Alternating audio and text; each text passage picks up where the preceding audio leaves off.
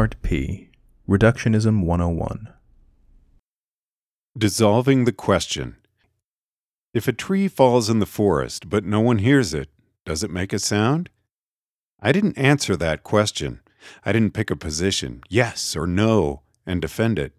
Instead, I went off and deconstructed the human algorithm for processing words, even going so far as to sketch an illustration of a neural network.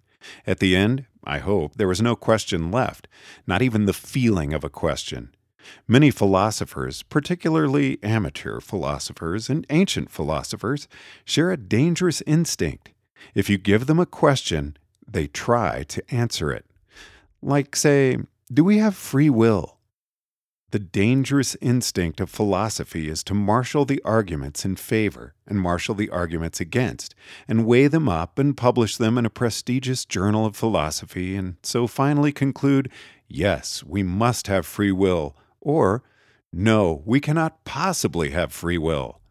Some philosophers are wise enough to recall the warning that most philosophical disputes are really disputes over the meaning of a word or confusions generated by using different meanings for the same word in different places. So they try to define very precisely what they mean by free will, and then ask again, do we have free will? Yes or no? A philosopher wiser yet may suspect that the confusion about free will shows the notion itself is flawed, so they pursue the traditional rationalist course they argue that free will is inherently self contradictory or meaningless because it has no testable consequences, and then they publish these devastating observations in a prestigious philosophy journal.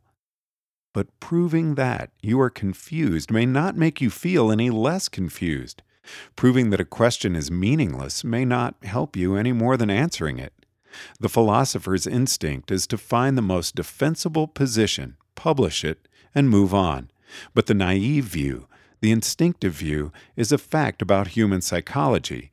You can prove that free will is impossible until the sun goes cold. But this leaves an unexplained fact of cognitive science.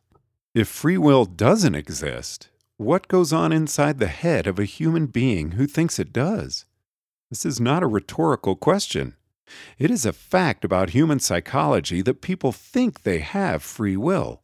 Finding a more defensible philosophical position doesn't change or explain that psychological fact. Philosophy may lead you to reject the concept, but rejecting a concept is not the same as understanding the cognitive algorithms behind it. You could look at the standard dispute over if a tree falls in the forest and no one hears it does it make a sound, and you could do the traditional rationalist thing Observe that the two don't disagree on any point of anticipated experience, and triumphantly declare the argument pointless.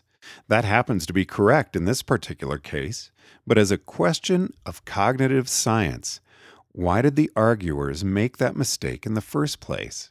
The key idea of heuristics and biases program is that the mistakes we make often reveal far more about our underlying cognitive algorithms than our correct answers. So, I asked myself once upon a time, what kind of mind design corresponds to the mistake of arguing about trees falling in deserted forests? The cognitive algorithms we use are the way the world feels, and these cognitive algorithms may not have a one to one correspondence with reality, not even macroscopic reality, to say nothing of the true quarks there can be things in the mind that cut skew to the world. For example, there can be a dangling unit in the center of a neural network which does not correspond to any real thing or any real property of any real thing existent anywhere in the real world. This dangling unit is often useful as a shortcut in computation, which is why we have them. Metaphorically speaking, human neurobiology is surely far more complex. This dangling unit feels like an unresolved question, even after every answerable query is answered. No matter how much anyone proves to you that no difference of anticipated experience depends on the question, you're left wondering but does the falling tree really make a sound or not? But once you understand in detail how your brain generates the feeling of the question, once you realize that your feeling of an unanswered question corresponds to an illusory central unit wanting to know whether it should fire, even after all the edge units are clamped at known values, or better yet, you understand the technical workings of naive Bayes, then you're done. Then there's no lingering feeling of confusion, no vague sense of dissatisfaction. If there's any lingering feeling of a remaining unanswered question, or of having been fast talked into something, then this is a sign that you have not dissolved the question. A vague dissatisfaction should be as much warning as a shout. Really dissolving the question doesn't leave anything behind. A triumphant, thundering refutation of free will, an absolutely unarguable proof that free will cannot exist feels very satisfying, a grand cheer for the home team. And so you may not notice that, as a point of cognitive science, you do not have a full and satisfactory descriptive explanation of how each intuitive sensation arises, point by point. You may not even want to admit your ignorance of this point of cognitive science, because that would feel like a score against your team. In the midst of smashing all foolish beliefs of free will, it would seem like a concession to the opposing side to concede that you've left anything unexplained. And so, perhaps, you'll come up with a just so evolutionary psychological argument that hunter gatherers who believed in free will were more likely to take a positive outlook on life, and so out reproduce other hunter gatherers. To give one example of a completely bogus explanation, if you say this, you are arguing that the brain generates an illusion of free will, but you are not explaining how. You are trying to dismiss the opposition by deconstructing its motives. But in the story you tell, the illusion of free will is a brute fact. You have not taken the illusion apart to see the wheels and gears. Imagine that in the standard dispute about a tree falling in a deserted forest, you first prove that no difference of anticipation exists. And then go on to hypothesize but perhaps people who said that arguments were meaningless were viewed as having conceded and so lost social status. So now we have an instinct to argue about the meanings of words. That's arguing that, or explaining why, a confusion exists. Now look at the neural network structure and feel the meaning. That's explaining how disassembling the confusion into smaller pieces, which are not themselves confusing. See the difference? Coming up with good hypotheses about cognitive algorithms, or even hypotheses that hold together for half a second, is a good deal harder than just refuting a philosophical confusion. Indeed, it is an entirely different art.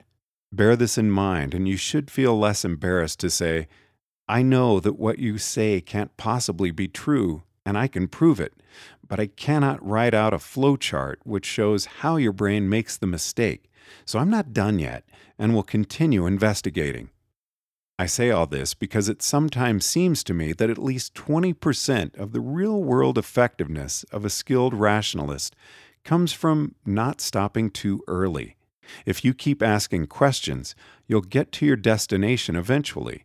If you decide too early that you found an answer, you won't. The challenge above all is to notice when you are confused even if it just feels like a little tiny bit of confusion. And even if there's someone standing across from you insisting that humans have free will and smirking at you, and the fact that you don't know exactly how the cognitive algorithms work has nothing to do with the searing folly of their position. But when you can lay out the cognitive algorithm in sufficient detail that you can walk through the thought process step by step and describe how each intuitive perception arises, decompose the confusion into smaller pieces, not themselves confusing, then you're done. So be warned that you may believe you're done when all you have is mere triumphant refutation of a mistake. But when you're really done, you'll know you're done. Dissolving the question is an unmistakable feeling once you experience it, and having experienced it, resolve not to be fooled again. Those who dream do not know they dream, but when you wake, you know you're awake. Which is to say, when you're done, you'll know you're done, but unfortunately, the reverse implication does not hold. So here's your homework problem. What kind of cognitive algorithm, as felt from the inside, would generate the observed debate about free will? Your assignment is not to argue about whether people have free will or not. Your assignment is not to argue that free will is compatible with determinism or not. Your assignment is not to argue that the question is ill posed, or that the concept is self contradictory, or that it has no testable consequences. You are not asked to invent an evolutionary explanation of how people who believed in free will would have reproduced, nor an account of how the concept of free will seems suspiciously congruent with bias X. Such are mere attempts to explain why people believe in free will not explain how. Your homework assignment is to write a stack trace of the internal algorithms of the human mind as they produce the intuitions that power the whole damn philosophical argument. This is one of the first real challenges I tried as an aspiring rationalist, once upon a time.